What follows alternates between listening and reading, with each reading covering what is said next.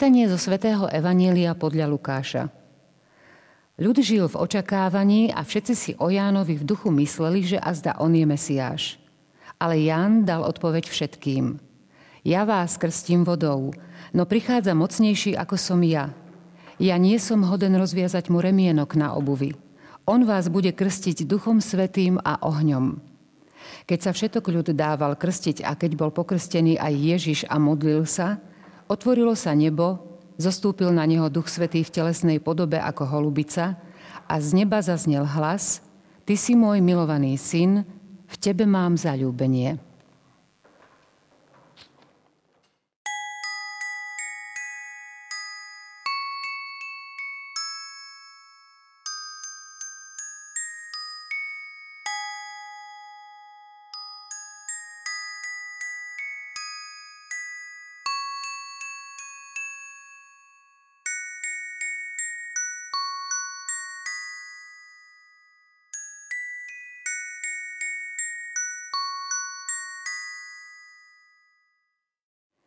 Zo ženy sa nenarodil nik väčší ako Ján Krstiteľ.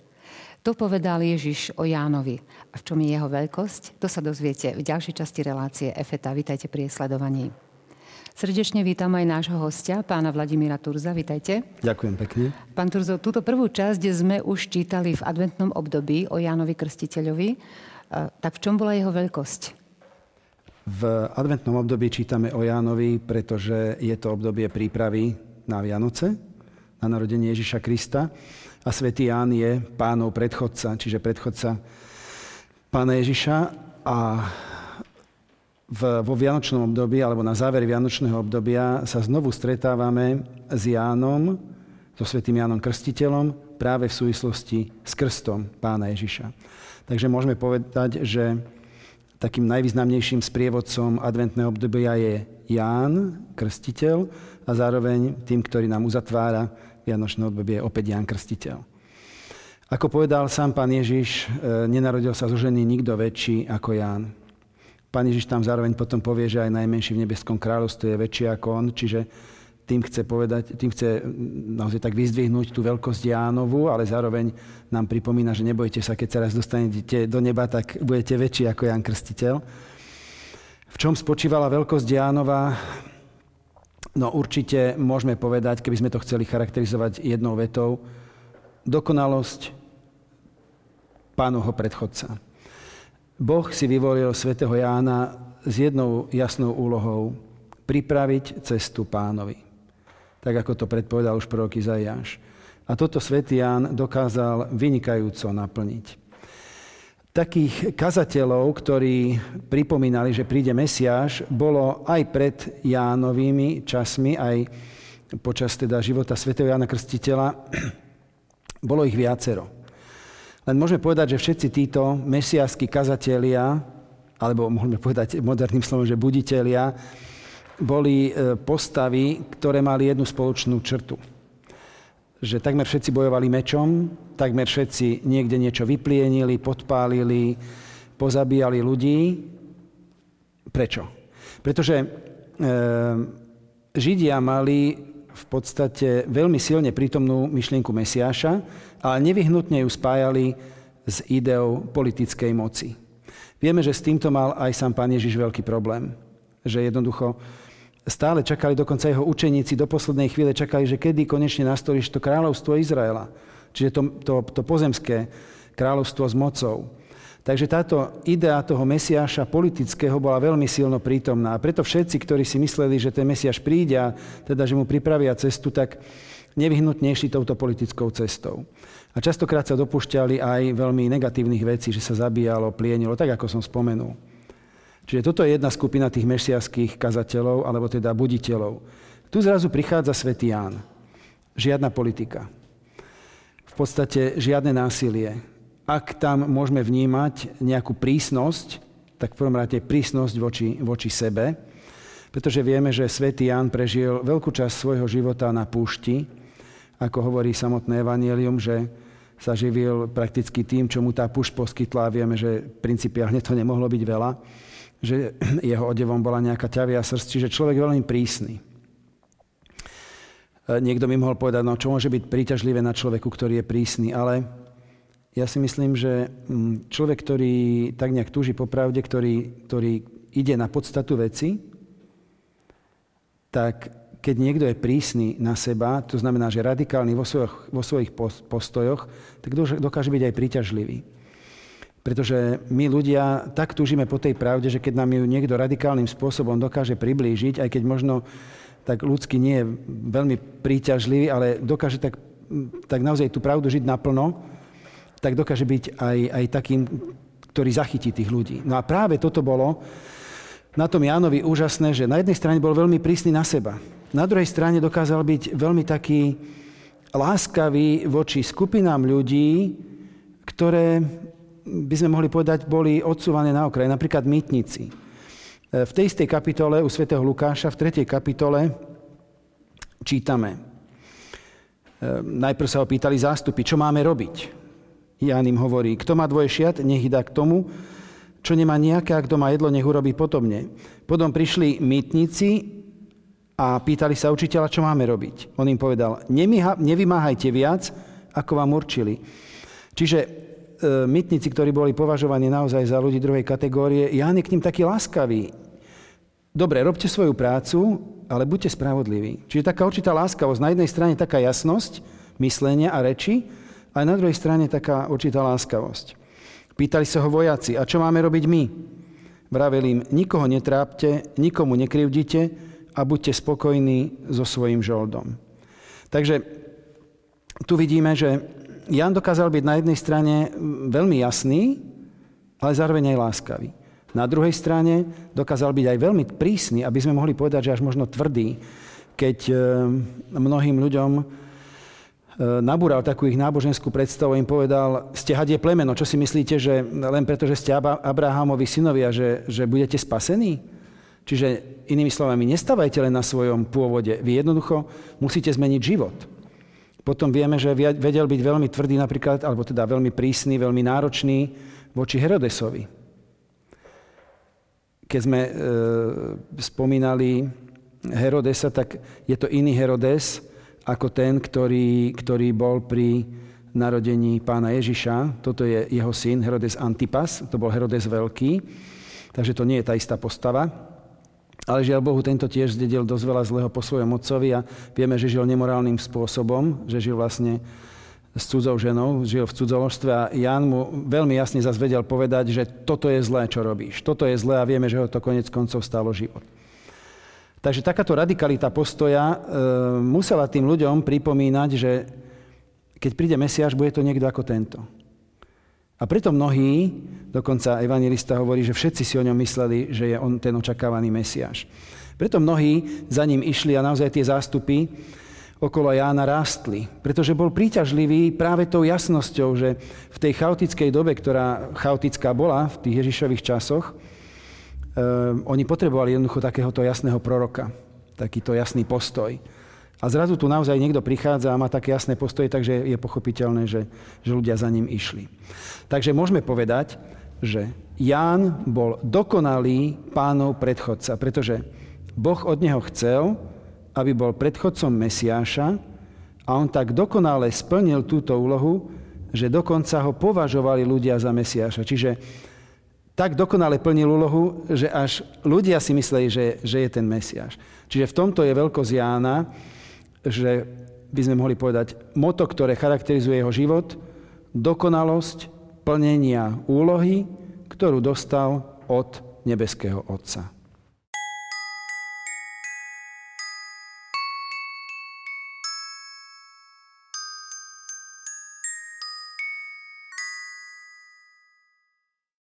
Hovorili ste, pán Turzo, o Janovej pokore a vysvetliť tento termín je veľmi ťažké.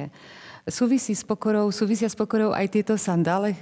Áno, aj tie sandále súvisia s pokorou. Tie sandále som prinesol, pretože, a náročky rozviezaný remienok, pretože nám majú tak nejak pripomenúť e, túto e, službu, ktorú si Ján vo svojej pokore nedokázal prisvojiť, pretože rozvezovať remienky na obuvi niekomu, to bola otrocká služba. A Jan hovorí, ja nie som ani len hoden byť otrokom toho, na koho vlastne ukazujem. To znamená Mesiáša, čiže toho, ktorý prichádza. Takže tie rozviazané sandále, ja som náročky chcel zobrať ako takú pripomienku, že, pane, ani my nie sme hodní byť tými, ktorí by mali zaviazať alebo rozviazať remienok na tvojich sandálach, ale napriek tomu ty nás povolávaš, aby sme boli priateľmi. Čiže vedomi si svojej nehodnosti, zároveň si uvedomujeme, zároveň si uvedomujeme to úžasné vyvolenie, ktoré máme, že sme Božími deťmi a to sme dostali krstom. A e, teda my dnes hovoríme o krste Krista pána. A teda keďže nám majú reprezentovať tú pokoru, tak ja by som sa vrátil k Jánovi, k tej jeho úžasnej pokore, že v takej pravde, ako, a v akej dokáže, dokáže naozaj hovoriť, pretože e, on priznáva, priznáva, že áno, krstím, ale zároveň nie som hoden, že v takej pravde sa stavia pre tých ľudí. Sveta Terezia Veľká, Sveta Terezia Avilská, keď hovorí o pokore, tak pokoru definuje, pokora je pravda. A toto je najkrajšia definícia pokory. Jednoducho pred Bohom musíme stáť taký, aký sme. A ďalšia vec na týchto sandálach je, že na ručky som zobral také staré, ošúchané, hrdzavé sandále, pretože my častokrát sme takíto. Ej, pred Pánom Bohom sme takí ošuchaní, hrdzaví, proste svojimi hriechmi, nedokonalí, ale napriek tomu, e, tak ako tie sandále ešte môžu poslúžiť, my môžeme slúžiť Bohu. Teda pred tým Bohom musíme stáť v takej pravde, úžasnej pravde. Vedomí si na jednej strane svojej dôstojnosti, pretože aj na Janovi vidíme e, nielen dôstojnosť, ale aj také zdravé sebavedomie. Že on vedel povedať, tým ľuďom stiahať je plemeno, vedel tam zákonníkom v podstate vyčítať ich hriechy, vedel kráľovi povedať, žiješ zle. A vieme, že král si to od neho svojím spôsobom aj cenil, len pretože eh, bol taký, aký bol, tak nedokázal byť, byť verný tomuto hlasu, že nakoniec dal Jana zabiť. Ale teda vidíme, že Jan vedel byť veľmi pravdivý, vedel byť aj svojím spôsobom sebavedomý, ale na, na druhej strane vedel, vedel byť veľmi taký ponížený. Teda v intenciách toho Terezínho, teda svätej Terezy Avilskej, že pokora je pravda, aj my musíme takto stať pred pánom. Čiže vedomi si svojej dôstojnosti, vedomi si darov, ktoré sme od Boha dostali. Je prejavom falošnej pokory povedať, že ja som na nič, ja nič nedokážem, ja nemám žiadne dary, lebo tým vlastne hovoríme pánu, pánu Bohu, že Pane Bože, Ty si mi nič nedal. A to nie je pravda. Čiže pokora je priznať, áno, mám tento talent, mám tento dar a potom v tejto pokore ho aj využívať. Pretože toto Pán Boh od nás chce. Na druhej strane je takisto prejavom pýchy, alebo teda nedostatku pokory, myslieť si, že dobre, čo je v nás, sme si e, zadovážili vlastným úsilím. Je to vďaka Božiemu, Božej milosti, Božiemu priateľstvu, Božiemu pôsobeniu v nás že robíme dobro, ak ho robíme, teda tak ho robíme vždy v spolupráci s Bohom. Čiže stáť pred Bohom v pravde. A keď hovoríme o tej pokore, e, pokora latinsky sa povie humilitas. A tu by som sa trošku dotkol tohto slova, lebo nám veľ, môže veľmi veľa pomôcť. Slovo humilitas e, ide od koreňa humus, čo poznáme aj v slovenčine humus ako pôda, a tá symbolika pekná je v tom, že tak ako zem je na jednej strane tá, po ktorej sa kráča, že mm, také niečo také ponížené, ale na druhej strane tá pôda, tá zem je základom. Základom, na ktorom staviame. My keď chceme postaviť nejakú budovu, tak musíme nevyhnutne postaviť najprv poriadny základ. Poriadny základ do tej zeme, do toho humusu. A takto to veľmi dobre vnímali práve svetí ktorí môžeme povedať, že boli veľmi pokorní v tom, že boli veľmi odvážni, mali také odvážne, ambiciozne ciele. Mnohí samotná sveta Terezia zavili, to je úžasné, čo tá osoba dokázala. To my muži naozaj pozeráme s otvorenými ústami na túto úžasnú ženu zakladanie kláštorov, reforma a tak ďalej. A vôbec všetci svety, ktorí mali také ambiciozne plány, ale práve preto, aby postavili takúto úžasnú stavbu svojho života, museli ju poriadne založiť. Keď povieme takým stavebno-technickým termínom, museli, tá stavba musela mať poriadne základy. A preto všetci svety pokladali pokoru za hlavnú čnosť, o ktorú sa treba o ktorú sa treba snažiť a starať. Čiže, aby som mohol dobre budovať svoju stavbu, musím v prvom rade prosiť o pokoru. V prvom rade prosiť, lebo e, pokoru, o pokoru sa dá ťažko nejako že bojovať, že, že nadobudnúci pokoru, o pokoru treba hlavne prosiť a príjmať upokorenia, ktoré život prináša. Tým človek vlastne v pokore rastie. Takže tieto sandále mohli by tu byť ešte položené na, takom, na takej zemi, by nám pripomínali tieto rôzne aspekty tej pokory, ktorá je základnou čnosťou, v ktorej tak naozaj excelentne sa nám prejavoval svätý Ján Krstiteľ.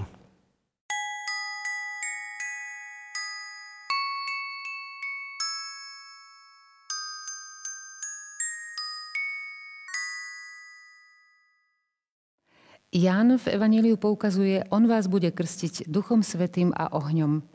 Pán Turzo, aký rozdiel je medzi krstom Jánovým a krstom Ježišovým? Jánov krst bol krstom pokánia. To znamená, ľudia, ktorí prichádzali, aby sa dali Jánovi pokrstiť, v podstate nerobili nič iné, len to, že uznávame, že sme hriešníci. Ale Jánov krst nemal tú efektívnu schopnosť, ktorú potom bude mať Ježišov krst, tých ľudí očistiť od hriechu.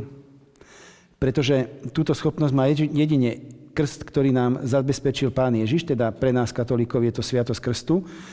A tá moc toho, tejto sviatosti, sila tejto sviatosti a moc tejto sviatosti vychádza z Ježišovej obety na kríži, čiže z jeho e, vykúpenia. Čiže nás očistuje preto, že vykúpil naše hriechy.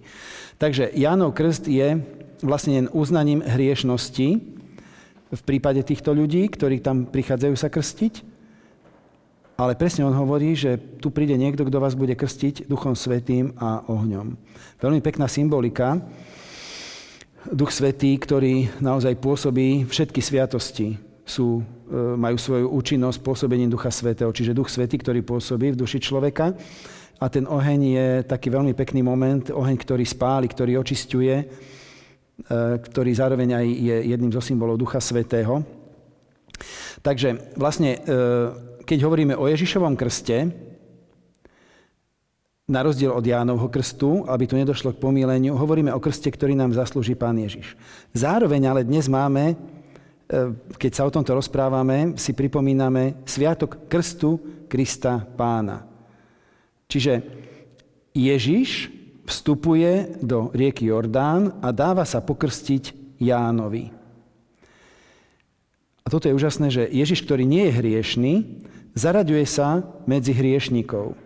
Čiže Ježiš vlastne v tomto momente, hovoríme, že tu začína jeho verejné účinkovanie a v podstate jeho, jeho, tá verejná časť toho, toho vykupiteľského diela, ktoré urobil tu na zemi, že tu už nám vystupuje ako ten, ktorý berie cudzie hriechy na seba. Lebo Ježiš nepotreboval, on nebol hriešný, on sa nepotreboval očistiť od hriechov, nepotreboval priznať, že je hriešný. Ale môžem povedať, že Ježiš tu berie hriechy ľudí a s týmito hriechmi vstupuje do tej vody a ako keby sa zaradil medzi hriešnikov.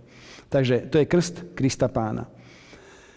Na rozdiel od toho je ten krst, ktorý nám teda pripomína svätý Ján, že pán Ježiš bude krstiť duchom svetým a ohňom že pán Ježiš teda tento krst prinesie a toto je ten krst, ktorý my poznáme v katolíckej cirkvi, je teda tento, na ktorý poukazuje svätý Ján. Efektom krstu, ktorým, sme, ktorým bol pokrstený pán Ježiš, tento efekt nám pripomína náš krst.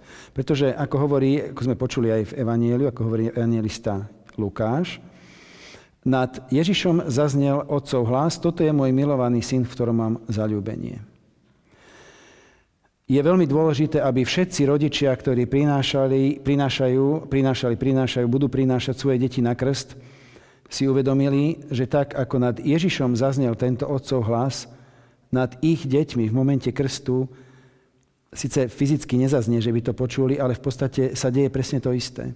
Pretože krstom sa stávame Božími deťmi. Čiže Boh Otec nad nami vyriekne, Ty si môj milovaný syn, v ktorom mám zalúbenie.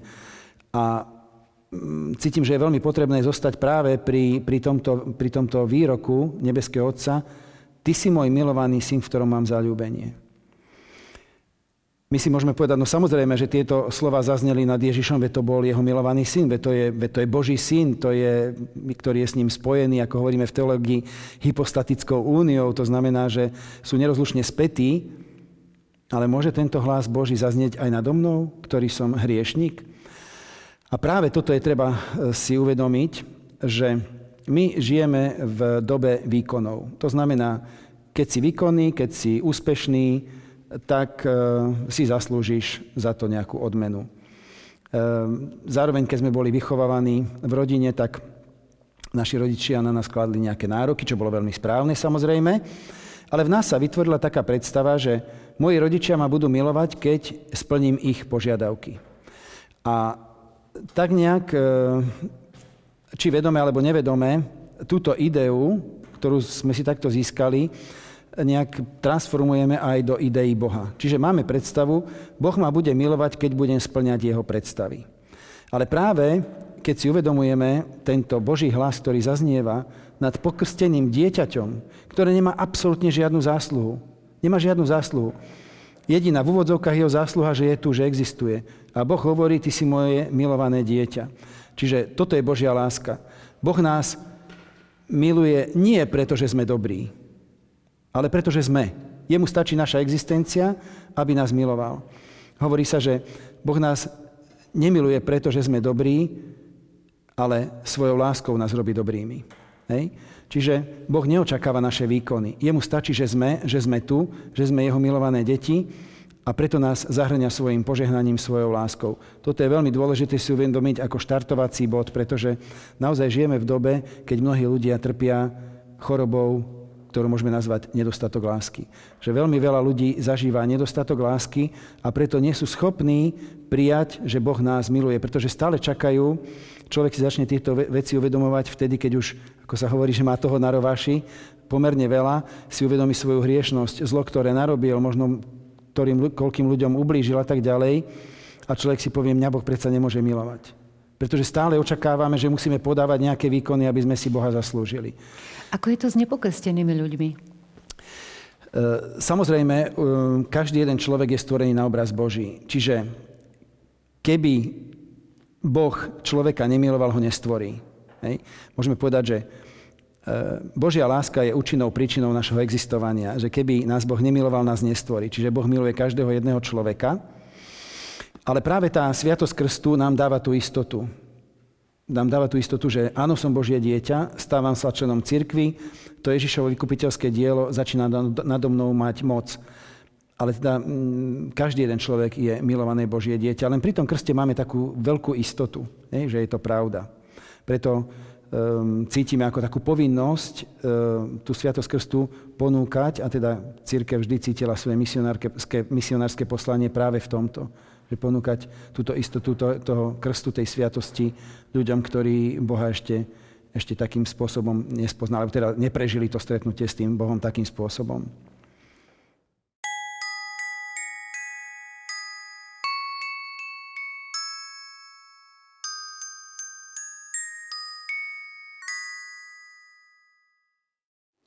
Ako sa píše v Evaníliu, Ježiš sa po krste modlil. Je to pozvanie. Je to pozvanie aj na záver Vianočného obdobia. Ako keby nás církev chcela pozvať, že ideme do toho všedného života, pozvanie od samotného Ježiša, pokrstený, potrebné sa modliť, pretože modlitbou hľadáme nebeského Otca, spájame sa s ním, čiže pozvanie potom, všetci sme pokrstení, ktorí, teda všetci, ktorí sme pokrstení, sme pozvaní k modlitbe. Ďakujem, pán Turzo, za krásnu bodku v našej relácii. Ďakujem aj za účasť a vysvetlenie Evanelia.